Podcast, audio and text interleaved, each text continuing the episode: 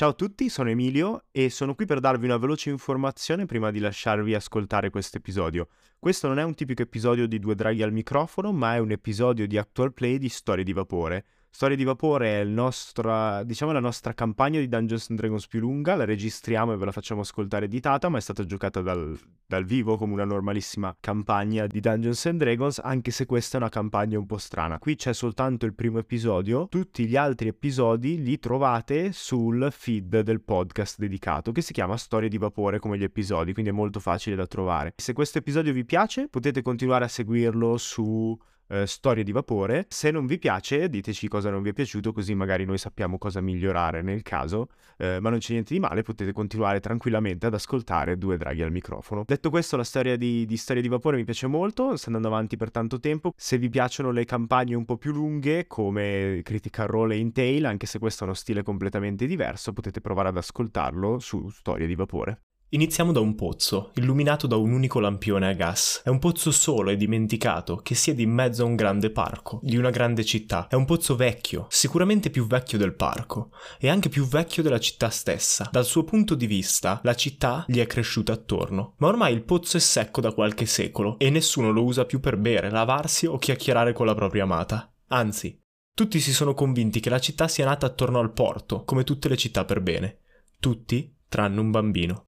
Un bambino elfico dai capelli rossi come il fuoco e dagli occhi verdi come un prato. È notte e il bambino sa che il pozzo è importante.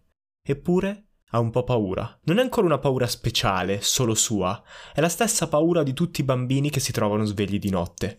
Una paura fatta di artigli tra i cespugli e zanne tra gli alberi. Ma il piccolo elfo scuote la testa e prova a scacciare le zanne e gli artigli che la sua mente immagina, mentre solleva le assi del pozzo. Strizza gli occhi, osservando all'interno con attenzione, il volto corrucciato dallo sforzo.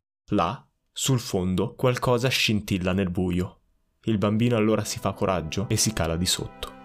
Una porta lo aspetta sul fondo del pozzo. Una porta alta due metri, di quello che sembra essere mercurio. Una porta come il bambino non ha mai visto, fatta più per decorare una reggia che per aprirsi, soprattutto per aprirsi sul fondo di un pozzo.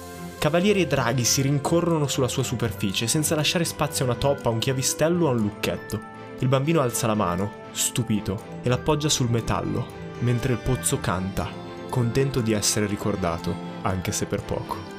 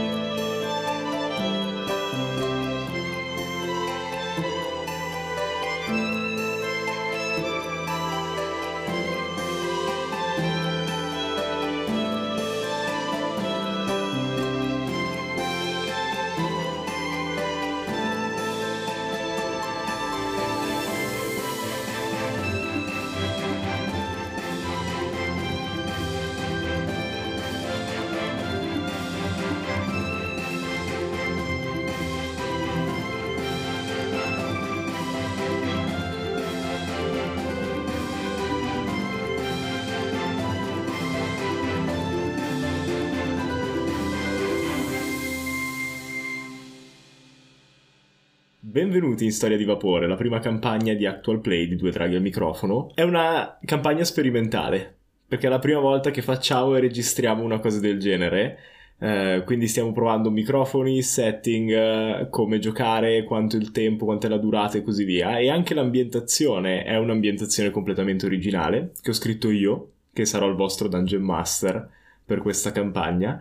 Um, l'ambientazione si chiama Kumo ed è un mondo fatto completamente di isole volanti, che non ha magia, o meglio, non aveva magia fino a dieci anni fa, quando all'improvviso dei mostri hanno iniziato ad apparire sulle isole più esterne e più lontane dalla civiltà.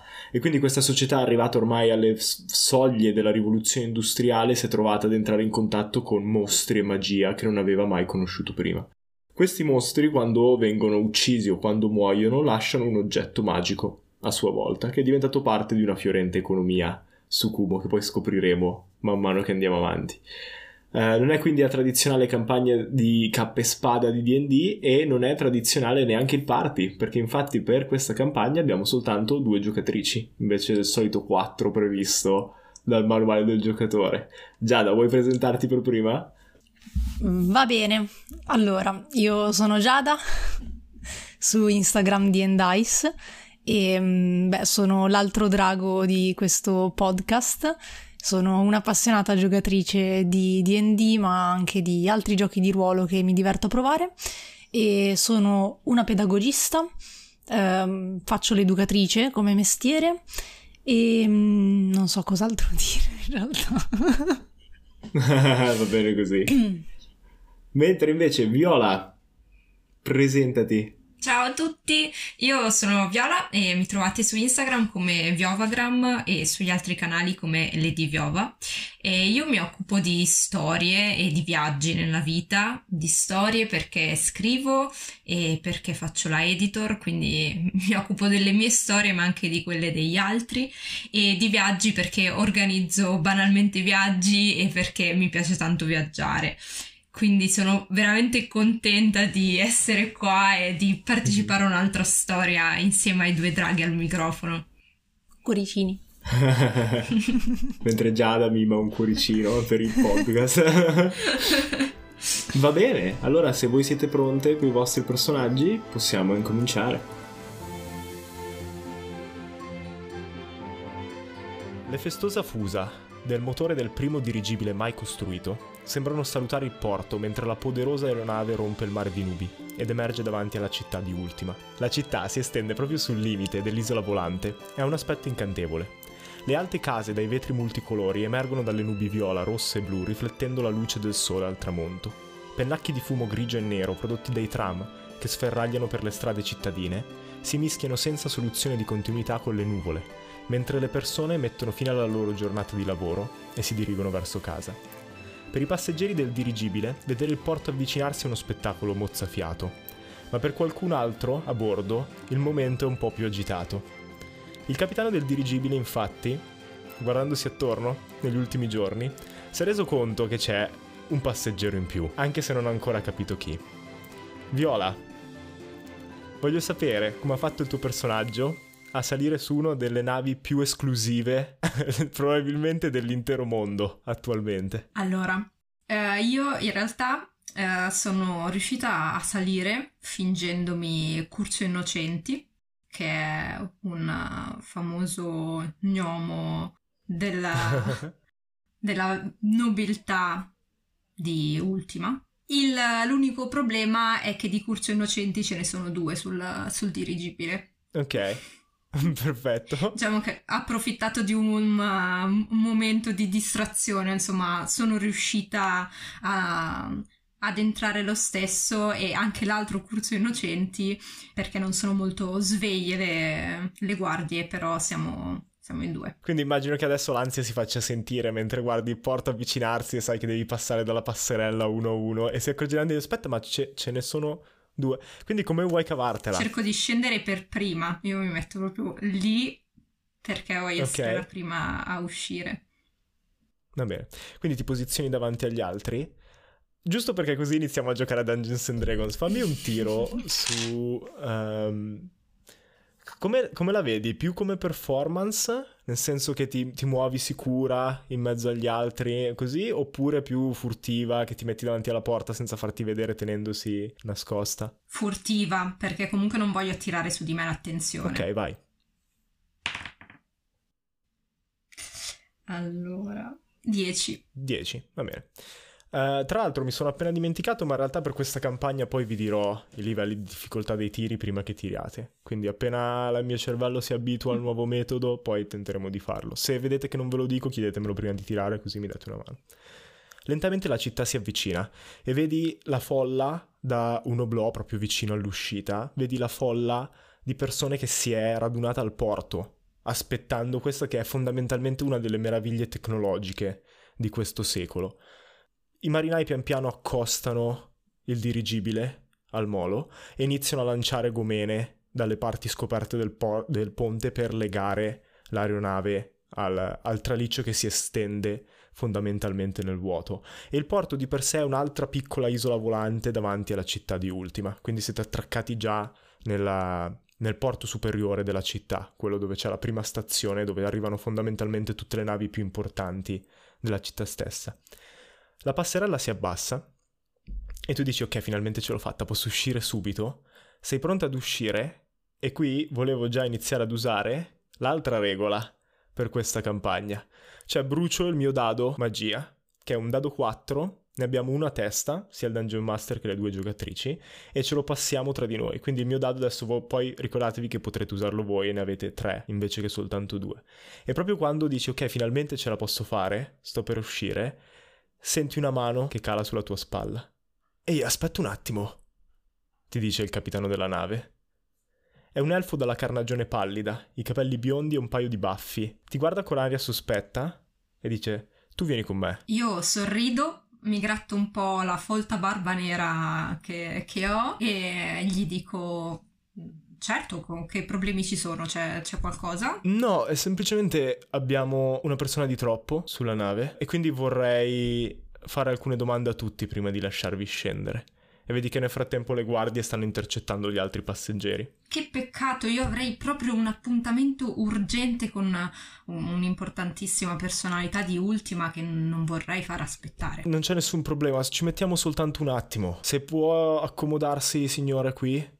Accanto agli altri passeggeri e vedi che non sembra intenzionato a lasciarti andare. Come vuoi provare a... Ma la nave è già attraccata? La nave è già attraccata, sì, e non c'è nessuno che sta fermando le passerelle, c'è solo il capitano che ti ha visto vicino all'uscita e quindi ha deciso allora, di, di fermarti. Lo seguo.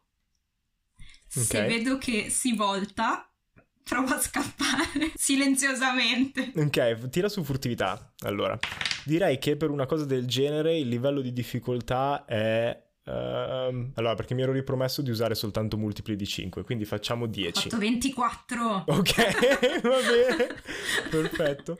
Quindi senza problemi, appena lui si gira, ti volti e schizzi fuori dall'aeronave. Olga, anche se il tuo contatto, il tuo nuovo apprendista, non te l'ha detto, stai aspettando il re del crepuscolo. Probabilmente perché sei anche interessata, o sbaglio, al fatto che sia una delle più grandi rivoluzioni tecnologiche di questo mm-hmm. secolo. Sì, assolutamente ne sono molto affascinata e infatti sono lì che passeggio sul molo, eh, guardando il re del crepuscolo avvicinarsi eh, e sono tutta ingobbita come di solito e mm, stringo gli occhi sotto alle lenti spesse degli occhiali per guardare meglio eh, l'orizzonte e vedere appunto se scorgo qualcosa mentre si avvicina questo gigante aereo praticamente. Tira su percezione. Anche okay. qui uh, direi che è 5 come, come, livello di difficoltà, visto che è abbastanza grande. Uh-huh. 6. 6? Ok, ok, ok, per un pelo. Stringo gli occhi proprio forte sotto, sotto, le lenti, le abbasso un attimo e... E proprio in quel momento l'aeronave rompe la superficie delle nubi ed emerge davanti alla città.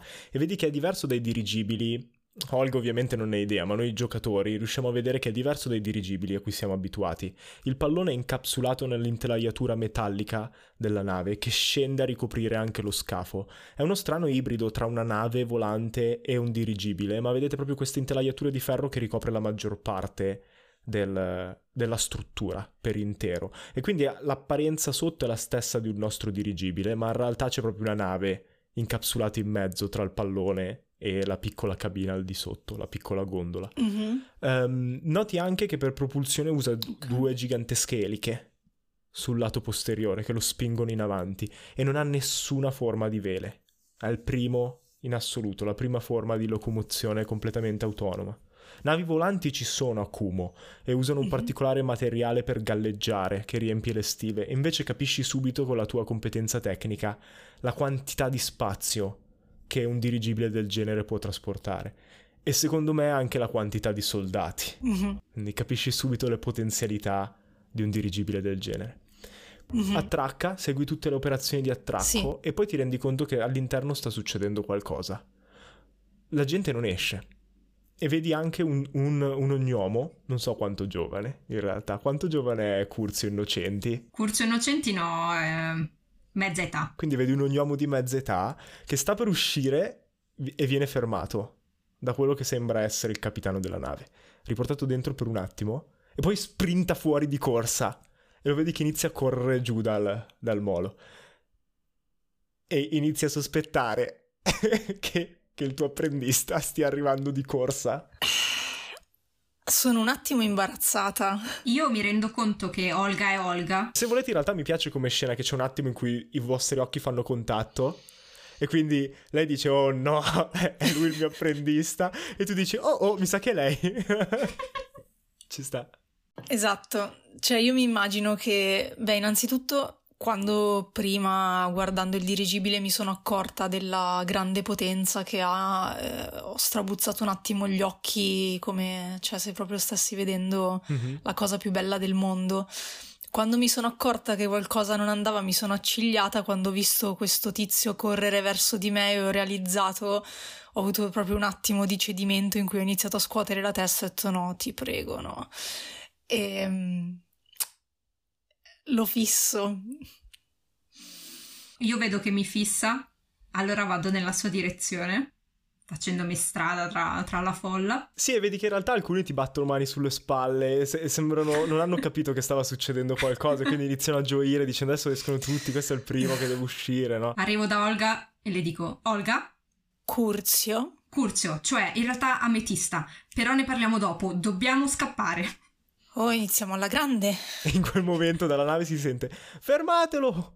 Fermatelo! È un clandestino, fermatelo! Mentre le guardie iniziano a correre fuori. E vedete questi tre elfi vestiti in quella che sembra essere la divisa di una qualche marina, eh, anche se non una marina militare. Non hanno pistole, non hanno armi da fuoco, ma impugnano lance e quelli che sembrano essere fondamentalmente manganelli e corrono giù dalla passerella per raggiungerli. Io mentre scappo mi abbasso mi tolgo la barba Ok. E, e tipo cerco anche di togliermi il cappuccio e i, la parrucca che ho, insomma, il travestimento anche per confondere in questo modo. Olga, tu vuoi fare qualcosa per distrarre o rimani lì sbigottita? Rimango abbastanza sbigottita e voglio fare una domanda a te, Master. Um, il porto è mm, lontano da casa mia? Sì, è abbastanza distante. Cioè, devi prendere per forza il treno per andare e venire dal porto. Ok, perché abbiamo detto che la mia motoretta è ancora da riparare, vero? Sì. Maledizione. Ok, allora mi giro verso Ametista e faccio tipo maledizione proprio adesso che la mia motoretta è rotta eh, dobbiamo, dobbiamo correre. Io non sono molto in grado di correre. Io anch'io la guardo e dico maledizione. E Iniziate a correre. Va bene. visto, eh, che, sì. visto che comunque ha cambiato praticamente aspetto nel giro di pochi minuti e c'è confusione, la gente non capisce, vi rimane un attimo spaventata e si allontana dalle guardie, non vi faccio tirare.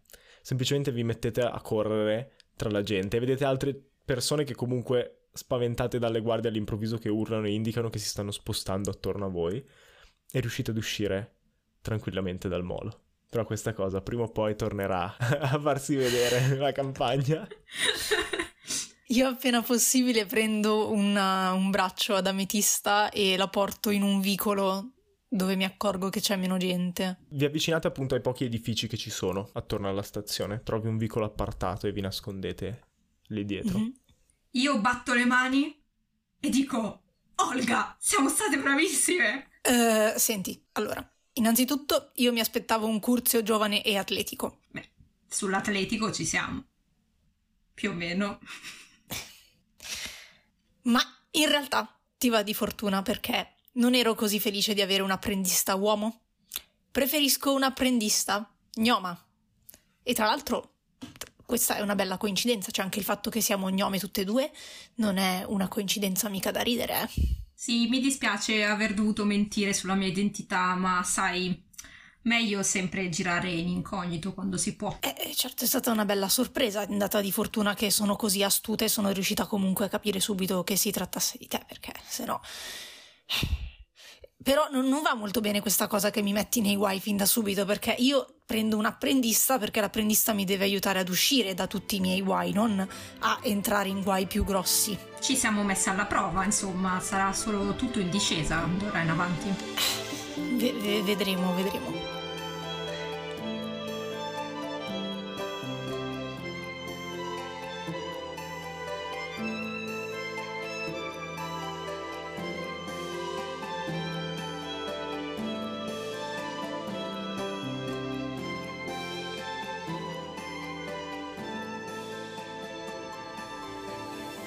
Direi che da qui possiamo tagliare direttamente, visto che vi siete già iniziati a parlare, abbiamo due opzioni.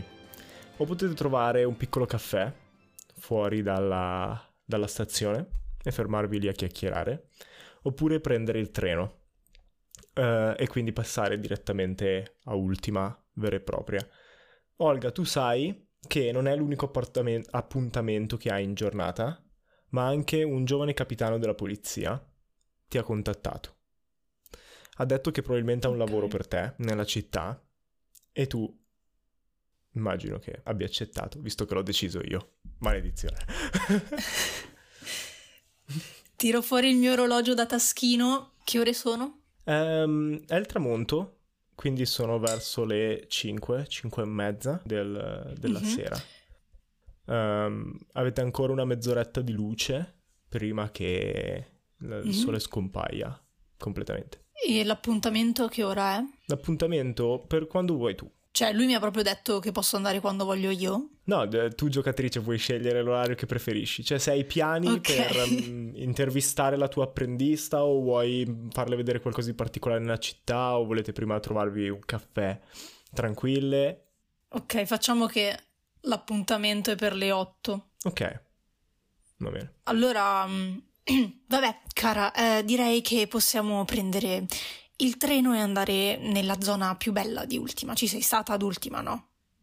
Parecchie volte. In realtà è la prima. Ah, eh vabbè, c'è sempre una prima volta per vedere queste bellezze. Ultima è una città veramente particolare, eh.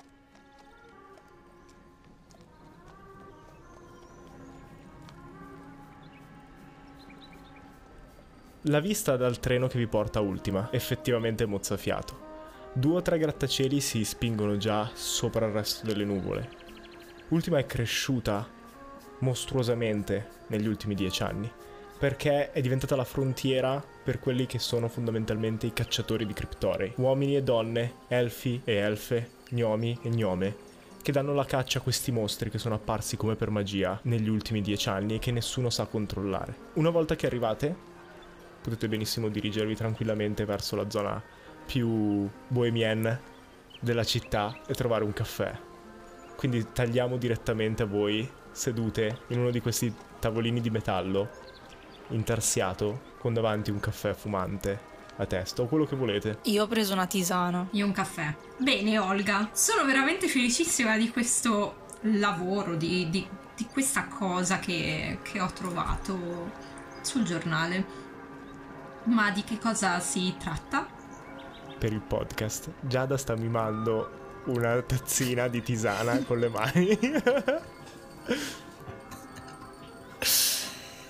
allora, mentre porto la mia tazza di tisana al volto e mi si appannano gli occhiali, cioè, tu hai accettato questo lavoro senza sapere bene che cosa comporti? Mm c'erano molte specifiche sull'annuncio, insomma so di che cosa stiamo parlando, Beh, ma se hai più dettagli sono, sono contenta di saperli. Porto la tazza al tavolino, la guardo negli occhi, mi tolgo la lente, aspetta, mi pulisco le lenti appannate con le mani, poi strizzo gli occhi e faccio si tratta di cacciare criptorei. Pensi di avere il fegato per farlo? Io continuo a guardarla fissa negli occhi e le dico sì. Ok. La prima domanda che avevo per te era se tu sapessi leggere. Io scoppio a ridere. e le rispondo sì, sì, so leggere. E ti piace farlo? Diciamo che l'ho fatto spesso quando ero una piccola gnoma. Ultimamente un po' meno, ma Bene, perché sai, i miei apprendisti si devono occupare anche di scartoffi e leggere, insomma, contratti e cose del genere, quindi ho bisogno di una persona preparata. E hai una relazione con qualche uomo? Una relazione fissa? scoppio a ridere un'altra volta. Insomma, io, io, io non, non sopporto, non sopporto il genere maschile, ecco, quindi insomma, diciamo che più ci stanno larga meglio è. Scoppio a ridere ancora e rispondo sola, completamente sola a questo mondo e in tutti i mondi. Bene, bene, bene, bene. Ehm, hai qualche allergia alla polvere, alle muffe, alla ruggine? Qui la, la guardo un attimo sorpresa perché sta facendo delle domande assurde senza alcun nesso logico tra l'una e l'altra e dico no, che io sappia nessuna allergia. E hai ovviamente disponibilità economiche in grado di sostenere il tuo vitto e anche il mio.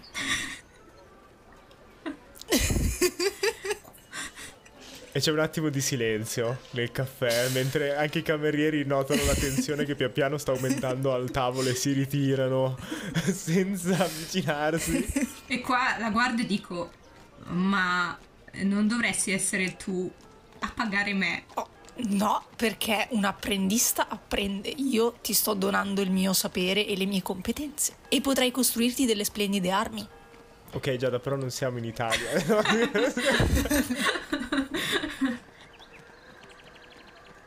Io ho una domanda al master. Posso decidere io se ho questo denaro, sì, sì, in base a, a quello che abbiamo già detto della backstory. però non voglio cedere così facilmente perché mi sembra uno sfruttamento bello e buono, quindi le dico, beh, se, se proprio dovrò pagarmi qualcosa per me, sì, sono disposta anche un po' a, insomma, però veniamoci incontro, se no tutte quelle scartoffie non so chi, cioè come si possono risolvere, insomma. Mm. Beh, possiamo fare così, che la maggior parte del ricavato di ciò che faremo andrà a me e un buon 20% andrà a te.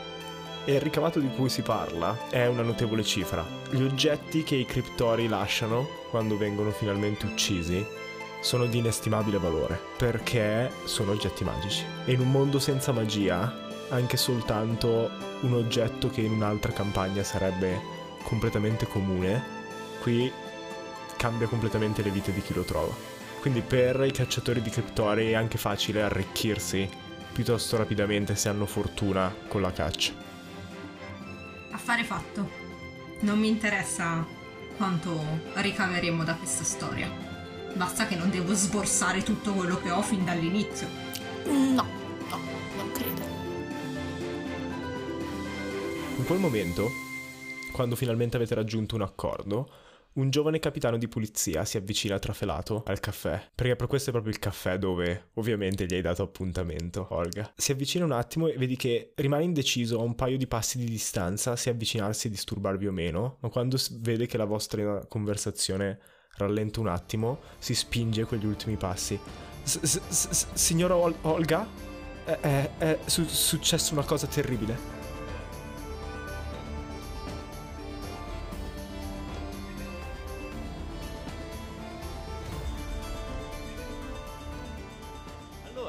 Solito a metà di un podcast di Actual Play c'è sempre una parte in cui si fa una qualche pubblicità, no? Perché ser- la pubblicità serve per sostenere il podcast e servirà anche a noi in futuro, quindi questo spazio poi diventerà lo spazio della pubblicità. Di solito è anche lo spazio in cui il master può dire un po' quello che vuole senza le sue giocatrici, ma... non è d'accordo. Mangiata non è d'accordo. Quindi abbiamo escluso Viola per questo segmento, ma siamo io e Giada. No. Stiamo registrando una volta finito la campagna, ma voi lo ascolterete oggi. Esatto, siamo, no, noi siamo dal futuro e sappiamo che in realtà è venuta molto meglio di quanto ci aspettassimo. Sì, è andata bene. È andata bene, è Era stato divertente. Sì, esatto, l'abbiamo fatto come una cosa sperimentale che abbiamo deciso di registrare più che altro per provare fino in fondo tutta l'esperienza, ma è venuta molto molto bene.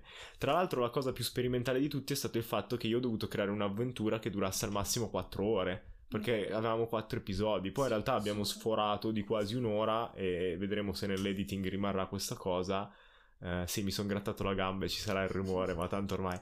Eh, però però, però, è interessante, cioè è venuto proprio bene come avventura, io sono strasoddisfatto. Sì, anch'io sono soddisfatta anche perché ho sentito la puntata che voi state ascoltando adesso in anteprima mm-hmm. e mi è piaciuta molto. Sì. Quindi, cioè, Considerando il fatto che l'ho editata io, che non ho la mia più pallida idea di come si editi dell'audio per una roba del genere. Infatti, infatti molto meglio di quanto mi, mi aspettassi. Quindi a questo proposito voi scriveteci a draghi.microfono.gmail.com oppure sempre magari scrivete su Instagram taggando anche Diendais, Viovagram ed Emilio Palmerini, soprattutto lui che ha come sempre il profilo più attivo di tutti. E in questo modo eh, insomma ci farete sapere cosa ne pensate anche voi di questo esperimento. Poi noi attendiamo insomma qualcuno che ci faccia da sponsor per, per, per questa sessione. almeno non dobbiamo inventarci cosa dire no eh, comunque qualcuno che ci faccia da sponsor per i prossimi episodi anche perché vorremmo che questa campagna di storie di vapore e altre campagne che abbiamo in mente insomma possano essere portate più spesso su questo canale mm-hmm. però richiedono tempo e quindi sarebbe bello arrivare ad avere un budget per farle settimanali sì. e pagare anche gli attori esatto. tra virgolette chi partecipa gli ospiti, gli ospiti grazie chi partecipa sì. alla campagna quindi niente ragazzi, se voi avete qualche sponsor in mente noi siamo... Se voi avete tutti. soldi che volete lanciarci... siamo pronti a venderci a chiunque, anche Qualsiasi cosa. Va bene, adesso vi lasciamo tornare al podcast. Eh, alla storia, a Kumo, a, non lo so, dobbiamo trovare anche una catchphrase per la chiusura, ma mi fermo qui, ma dobbiamo smettere di parlare. è, è, è su- successa una cosa terribile. E in quel momento notate il sudore che imperla la fronte e i capelli neri appiccicati sotto al berretto dell'elfo. Oh, capitano, la stavo aspettando. Cos'è, cos'è successo? sai il lavoro che mm, ah, le avevo detto? Eh, sì, sì. Eh, ha p- p- appena peggiorato. Po- po- posso sedermi con voi? Ma certo, certo. Eh, vedi che guarda uno dei camerieri e gli fa un cenno. Il cameriere avvicina una sedia, lui si siede, scaccia il cameriere con una mano mentre gli chiede se vuole qualcosa da bere e fa... Uh, temo che ci sia un, un, un criptorio nel, nel parco. Nel, parco principale di Ultima. Ma questa è una splendida notizia. Mm, eh s- s- s- immagino per voi, ma è scomparso un bambino. Oh. N- nel, parco. Beh. E, e, e quindi volevo ingaggiarvi, signora Olga, soltanto per, per, per indagare se, se, fosse vero, ma, ma, ma, ma, ma dobbiamo sbrigarci. E vedi che è completamente agitato. Quando gli hai parlato la prima volta, balbettava mm-hmm. già. Mhm. Quindi è il suo normale modo di parlare. Ma adesso diventa quasi incomprensibile mm-hmm. in preda all'agitazione. Non ha niente né di... Um, come si dice? Non mette in soggezione, nonostante mm-hmm. sia un agente di polizia. Io poso la mia mano sulla sua e lo guardo negli occhi e gli dico: Caro, non ti devi preoccupare, hai a che fare con la migliore cacciatrice di mostri criptorei del mondo. Quindi, tu dimmi dove devo andare e io risolvo il problema. Ho anche la mia nuova apprendista. È, mm, è una fortuna, S- signorina? E, e china la testa in un cenno di saluto. Saluto. Uh, io sono il capitano Corin Um, ho, ho, ho, preparato un, un, un dossier se v- volete vederlo e appoggio un faldone sul tavolo. È principalmente vuoto, uh, ma te lo gira, lo apre e vedi che ha una serie di uh, ritratti all'interno, sketchati probabilmente da un qualche artista della polizia con un carboncino, uh, di un bambino abbastanza piccolo con le orecchie a punta, i, ta- i capelli tagliati corti, come vanno di moda nelle classi sociali più alte. L- lui è il bambino. Io osservo molto attentamente quello che c'è nel, nei disegni. Ok. Fammi, fammi un tiro ehm, su percezione e ehm, non ti dico il livello di difficoltà perché a seconda di quanto fai ti, ti racconto. 18. Ok. Vedi che il, il bambino è ritratto praticamente dal busto in su e il vestito che indossa sembra essere un piccolo abito da caccia. Um, probabilmente è l'abito con cui è scomparso. Uh, sai anche che vestiti del genere sono appunto più uh, abituali nelle zone esterne della Repubblica rispetto a dove tu sei abituato a vivere, perché ancora va di moda la caccia e quindi la, la, l'aristocrazia locale ha ancora campi in cui può cacciare, boschi in cui può cacciare. Um, oltre a quello nel disegno non c'è molto altro, ovviamente non ci sono i colori per capire meglio uh, di quale delle tre famiglie di elfi appartenga il bambino. Uh, al, al di sotto vedi una mappa del parco, sketchata sempre probabilmente dalla stessa mano, con una serie di cerchi disegnati attorno a specifiche zone del parco. Corin sta in silenzio quasi aspettando che prendiate voi le redini della conversazione. Beh, e, um, c'è un pagamento immagino per questo. Uh, in, in, in, realtà il, il resto della polizia arrossisce leggermente mentre te lo dice, spostando la mano da sotto la tua. Il, resto della polizia non, non, non crede che sia un criptorio e non vuole indagare sul parco. Um, quindi cu- questo dovrebbe essere mh, mh, fuori dal libro uh, della polizia, li- se, se, mi spiego. Mm. Quindi sarebbe un lavoro senza pagamento. Il, l'oggetto magico mh, sarebbe il, il pagamento, il, Beh, il certo, cuore sì. del criptorio. Sì, ma intendo nessun anticipo, insomma, ecco. No, anticipi. Mm, posso sborsare qualcosa di tasca mia al lavoro oh. compiuto, ma mm, non mi ci trovo. Ci mancherebbe, Corin, ci mancherebbe. Puoi, puoi pagare il, il, caffè e la tisana che abbiamo preso, però, se ci tieni. Oh, oh c- certamente. Mm, mi certamente. sembra un'ottima idea. Non mm, c'è problema. Detto questo, direi che se tu non hai altre informazioni da darci, noi possiamo congedarci e, e andare... Io, io, ho altre informazioni. Oh, prego um, allora. All, all'inizio, all'inizio, volevo contattarvi per uh, st- strane sparizioni di cibo nel parco. Mm-hmm. Al- alcuni gruppi eh, di persone hanno perso il picnic con cui si erano recati nel parco e, e, e senza sapere come mai. Uh, altri hanno riportato anche s- strani fenomeni at- atmosferici sopra il parco stesso, F- fulmini e t- tuoni, mentre il cielo era perfettamente sereno. E, e, e infine, e vi guarda come per, eh, per decidere se dirvi o no anche quest'ultima informazione. E, eh, alc- alcune piante hanno iniziato a br- brillare al buio di notte. Non ho visto n- nessuna di queste cose, ma credo che siano abbastanza plausibili se c'è un criptorio. Certo. E come mai con tutti questi indizi i tuoi colleghi della polizia non, non credono che possa essere colpa di un criptorio? Di, di, diciamo che e tiro un'occhiata a Olga mentre eh, ti risponde. D- diciamo che le, fon- le, f- le, fonti per le ultime du- due cose non sono molto attendibili. Quindi in realtà l'unica prova che abbiamo è la scomparsa del cibo.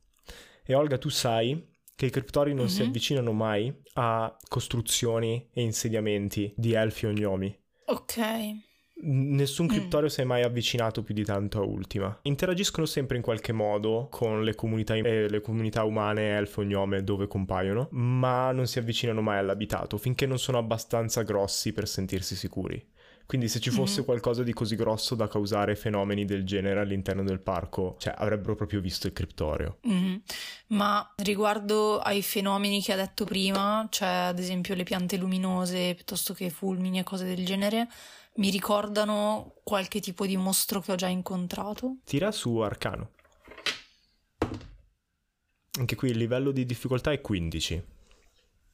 Buono, quindi ho fatto 17. Sì, soprattutto i cambiamenti climatici. Hai incontrato almeno un criptoreo nella tua attività che provocava fenomeni del genere.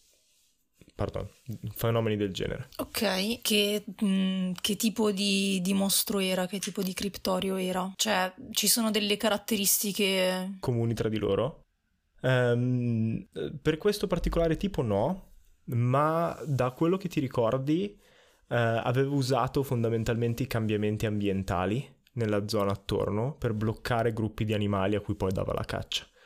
L'oggetto magico quando l'avete preso ehm, era un'arma, un pugnale direi, qualcosa del genere, ma non sai quale fosse l'effetto perché hai venduto subito ovviamente al tuo a chi ti aveva commissionato l'uccisione. Mm. Non so quanto Olga uh, sarebbe... Olga, diciamo come si è approcciata la caccia a questi criptori o crium? Cioè li ha... Mm, è un, del tipo scientifico che ha iniziato a catalogarli per conto suo ha preso campioni a giare eh, con eh, occhi di criptori e cose del genere oppure più, va più a sensazione, è a istinto?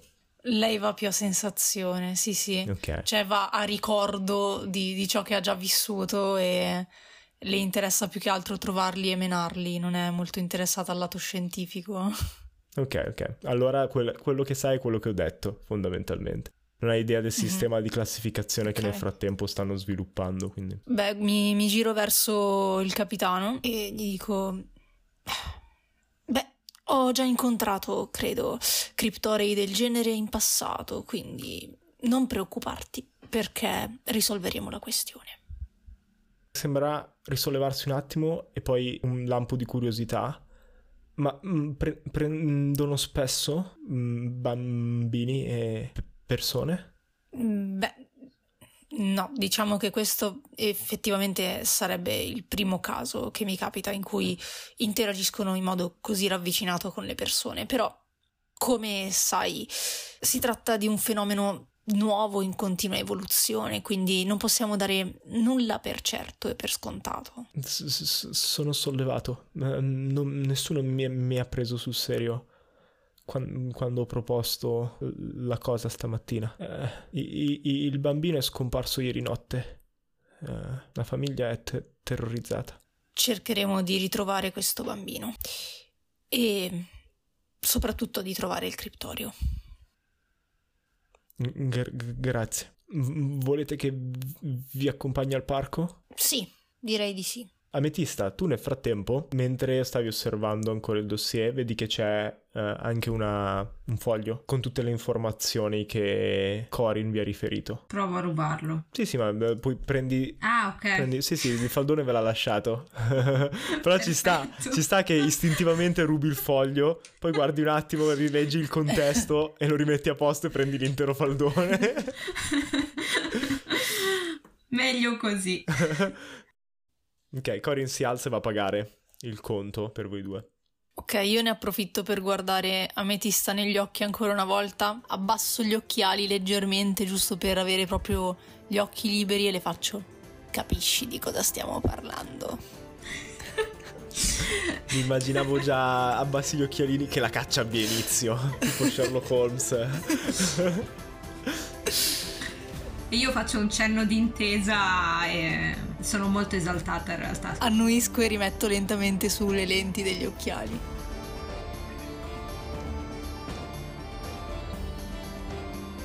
Sebbene nel resto di Ultima il cielo sia limpido e le nuvole sono soffici e illuminate di rosso dal tramonto, sopra il parco aleggia un temporale di nuvole aguzze e feroci, viola, blu e nere.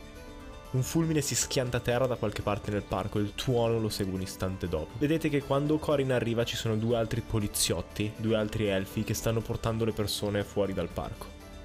Corin si ferma sbig- sbigottito osservando la cosa e fa "M- mi, mi- mi sa che la situazione è peggiorata ancora, commentando l'ovvio.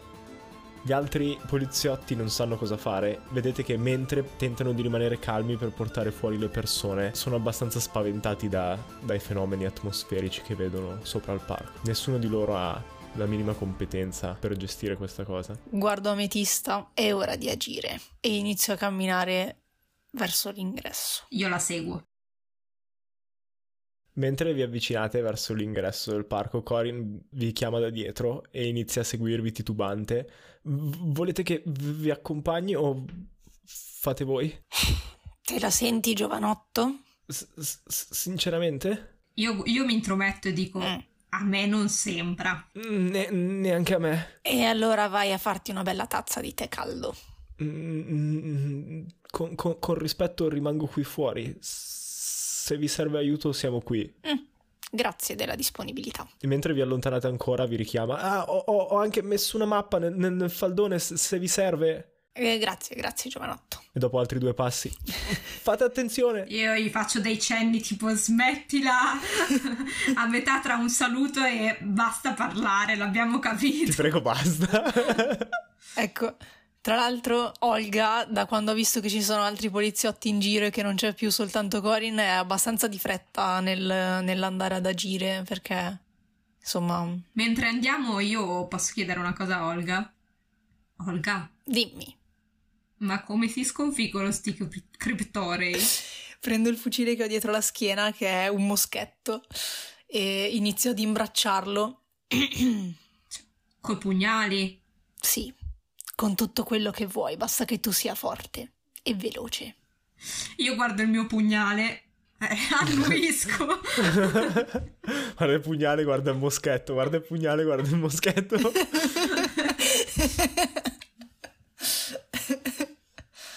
Sai lanciarlo? annuisco, molto bene. E allora funzionerà. L'entrata del parco è una rotonda con una piccola colonna al centro e la statua di un fauno seduto sopra al piedistallo. Un paio di panchine sono messe a semicerchio, eh, formando una sorta di anfiteatro verso il parco, ma ovviamente non c'è seduto nessuno al momento. Eh, guardando la mappa che vi ha dato Corin, ci sono segnati due punti. Eh, lo stagno più grande del parco, a est, e il belvedere a nord. A est sono segnate ninfee, luce. A nord, eh, strani fenomeni atmosferici. Gli altri punti sono, se- seguendo la leggenda che ha scritto il povero capitano, sono altri eh, furti di cibo nei giorni precedenti. Guardo Olga, le indico il punto degli strani fenomeni atmosferici ed è come se le, le chiedessi se andiamo in quella direzione. Sì, tra tutte è la cosa che mi incuriosisce di più, quindi partirei proprio da lì. Inizia a piovere mentre raggiungete il belvedere. È una pioggia calda, quasi un temporale estivo. Mentre salite verso questo tempietto, situato nel punto più alto del parco, su questa collina artificiale che guarda sia sul parco che sulla città attorno. Non siete le prime a raggiungere la zona. Attaccata alla ringhiera del belvedere, con una piccola lanterna accanto, c'è una donna, una gnoma, vestita con la divisa dei giardinieri del parco. Vestiti verdi con un grembiule di cuoio. Eh, sembra agitata e, e quando vi vede arrivare si muove per raggiungervi. Ah, siete con la polizia? Mi hanno detto che sarebbero usciti tutti. Sì, più o meno. Ah, ah, più o meno? Sì, de- de- deve andarsene, signorina. N- No, n- sì, sì, cioè... Conosco il bambino scomparso. Eh, volevo dare una mano a cercarla, per quello sono, sono rimasta nel parco. Pensavo che tutti gli altri fossero usciti per il temporale. Ecco, eh, diciamo che il bambino potrebbe essere scomparso perché potrebbe esserci qualcosa di molto pericoloso, quindi noi siamo qui per occuparci di questa cosa pericolosa. E abbiamo dei ritratti del bambino, quindi possiamo trovarlo da sole. Tacito. Si chiama Tacito. Tacito. Certo. Beh, possiamo occuparci di Tacito noi. Non, non si preoccupi, ora qua forse è un po' pericoloso per Vi hanno rimanere. detto qualcosa su- sul bambino? Posso darvi delle informazioni mm, prima di uscire? Di, di che tipo? Non so cosa vi serve per trovarlo. Eh, Era un, è un bambino sveglio. Eh, è sempre interessato alla storia del parco. Mi, mi ha sempre chiesto. Dove potrebbe essersi ficcato in questo parco? Gira sempre in giro, è, è sempre importunare uno o l'altro dei. eh, dei giardinieri. Mi sembra di capire che si tratta di un ragazzino molto curioso, quindi immagino che nel caso in cui abbia visto qualcosa di insolito potrebbe essergli andato incontro. È quello che temo anch'io. Ma. eh, inso- insolito in che senso? Io pensavo semplicemente che qualcuno gli ha proposto di vedere qualcosa di nascosto nel parco e lui ha subito accettato. Io intanto tiro fuori il ritratto e le chiedo di, di confermarmi che è, che è lui, che è Tacito. Sì, sì, è lui. Ha i capelli rossi eh, e gli occhi verdi come un prato. Non ho capito in che senso insolito. Lei lo conosce bene, signora. Abbastanza, è un anno che, che ci incontriamo qui nel parco e mi chiede cose sulle piante, su- sulla storia del parco. Negli ultimi giorni sul sistema di irrigazione che usiamo, su... È interessato un po' a tutto. Mm.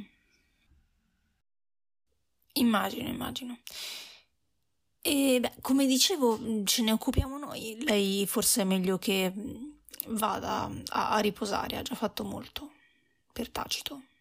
E... Vi guardo un attimo, poi aggiunge, va bene, va bene, se, se siete professionisti lascio a voi la cosa. Puoi dirlo forte. E se ne va, senza sapere cosa aggiungere. Ok. Io tra l'altro tutta questa conversazione l'ho fatta con il moschetto in mano. Beh, a dimostrazione della tua professionalità. esatto.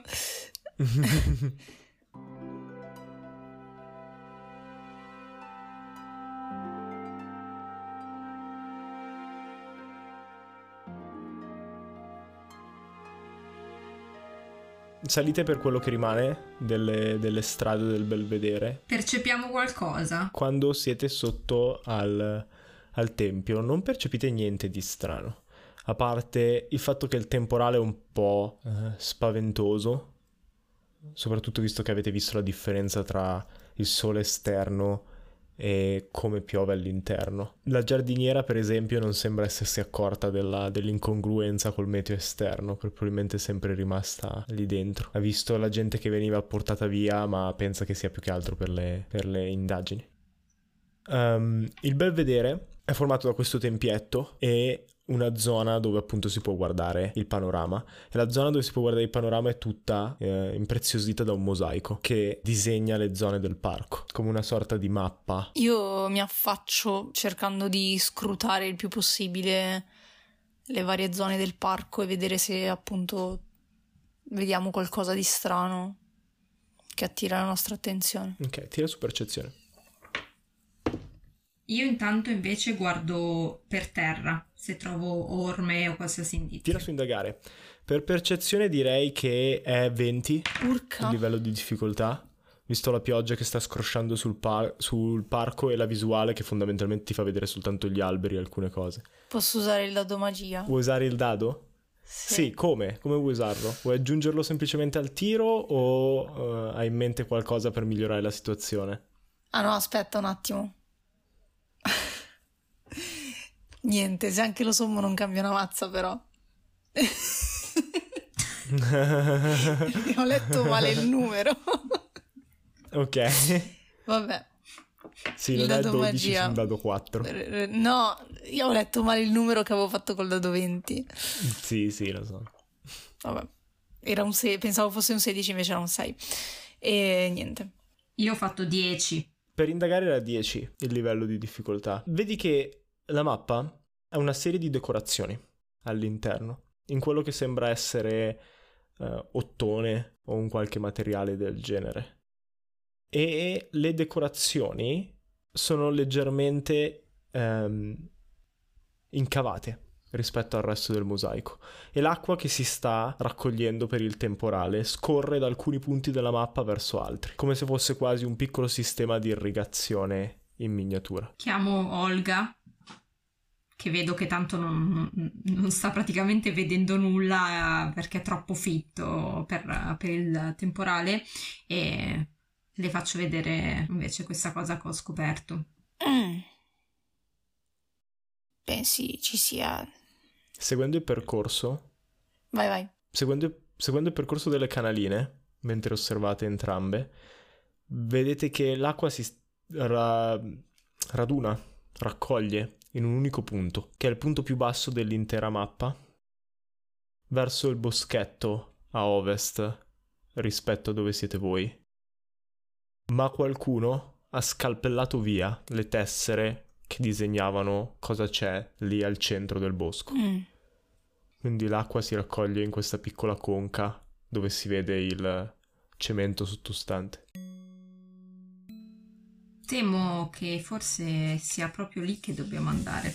Di sicuro sei un'apprendista sveglia, cara ametista. E anch'io di solito parto sempre da dove possono esserci più guai in una situazione del genere. Quindi andiamo proprio lì. Mentre lasciate il tempietto e scendete le scale che avete appena percorso, salendo, un fulmine colpisce qualche zona del parco di vicino e il tuono vi assorda per un secondo.